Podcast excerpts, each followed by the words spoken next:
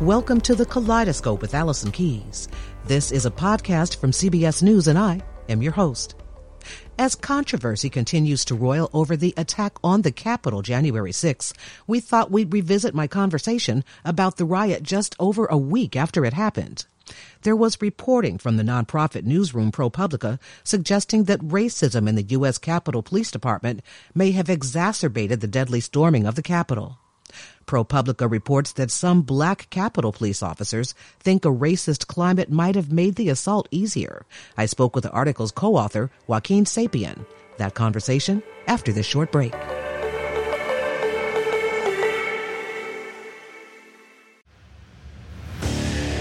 What makes a life a good one? Is it the adventure you have? Or the friends you find along the way? Maybe it's pursuing your passion while striving to protect, defend, and save what you believe in every single day. So, what makes a life a good one? In the Coast Guard, we think it's all of the above and more, but you'll have to find out for yourself. Visit GoCoastGuard.com to learn more.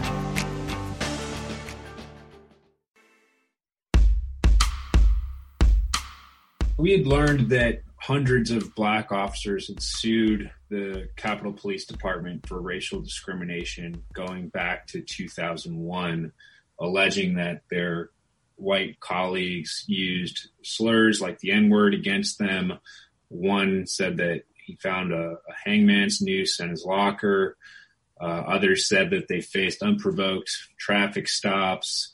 Another said he heard a white officer say, Obama monkey, go back to Africa. And that this has actually been an issue, a known issue by both the leaders of the Capitol Police Department and the rank and file for many, many years.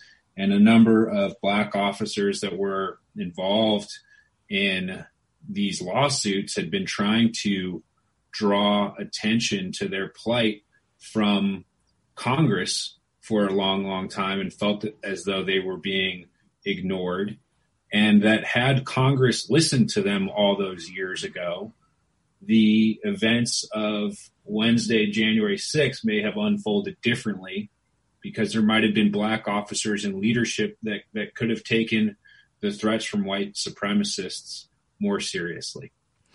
I wonder how that matchup was made, that black officers in leadership would have done a better job in paying attention to the threats from white supremacists. Well, that was the feeling of a number of black officers who expressed frustration that it was difficult for them to be promoted to some of the higher ranks. And their feeling was that, if more black officers were in leadership, they would have recognized, they may have recognized the seriousness of the threat outside the Capitol and may have locked it down differently or prepared differently.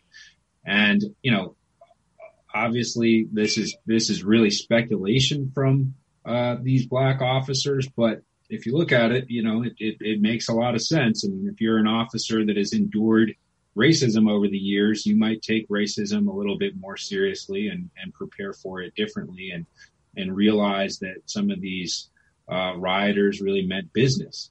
And so, we think it's a timely story because obviously this is all going to be investigated for years going into the future. And racism within the police department might be a big factor in those investigations going forward. Did your reporting find a link between alleged racist officers and the apparent ease with which some of this apparently mostly white mob were able to get into the Capitol in the first place? Well, what we've seen reported elsewhere is that there are at least 12 officers who are under investigation for possibly assisting the rioters. One officer was captured on tape taking selfies with the protesters. There was another who was allegedly wearing a red Make America Great Again hat as he directed protesters around the Capitol building. So, certainly it appears that there are serious questions to be answered about the degree to which the Capitol police officers, some of them at least, were assisting. Of course, others had been filmed, fighting off rioters valiantly and putting their own lives at risk, and one officer died. And so it's clear that there was a wide kind of range of responses to this. Our reporting didn't get so much into what happened on that day as the history of racism within the unit, at least from the perspective of several black officers. It seemed that one of the former officers quoted in your article suggested that black Capitol police officers are at risk because they are trying to defend against events such as, the one last week was extraordinary, but they're trying to defend the Capitol and their beats, standing with officers that they're not sure are going to support them because of their race. Yeah, it seems that, it would raise a pretty clear question of whether the leadership or whether your fellow officers are going to have your back in this kind of environment if some of your colleagues are actually helping to facilitate the rioting. And especially when you see that compared to and take that into account along with all of this history of racism that has dogged the department for decades. Let me ask, did the Capitol Police respond to your request for comment on this reporting? They didn't. We have not heard anything from them, and we did ask them to comment multiple times. Okay.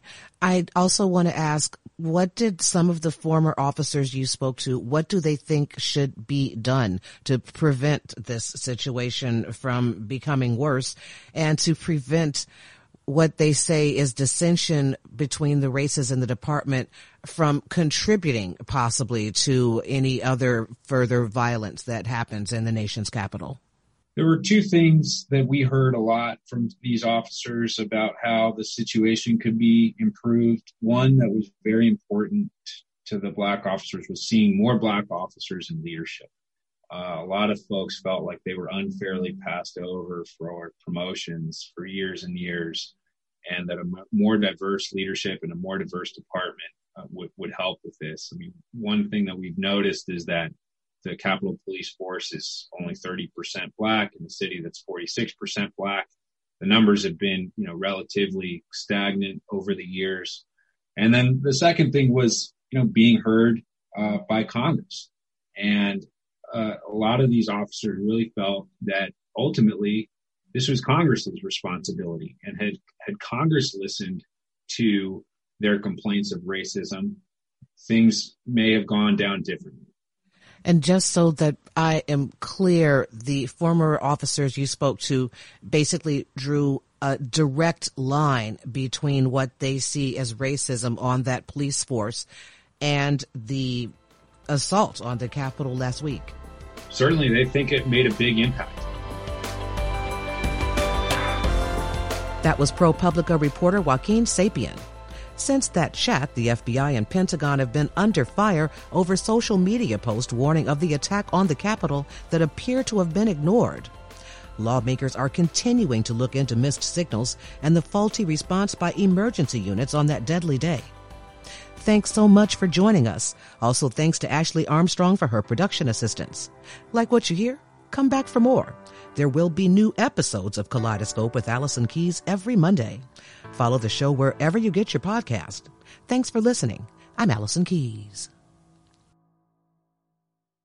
Hi, this is Jill Schlesinger, CBS News business analyst, certified financial planner, and host of the Money Watch podcast. This is the show where your money is not scary. It is a show that's all about you.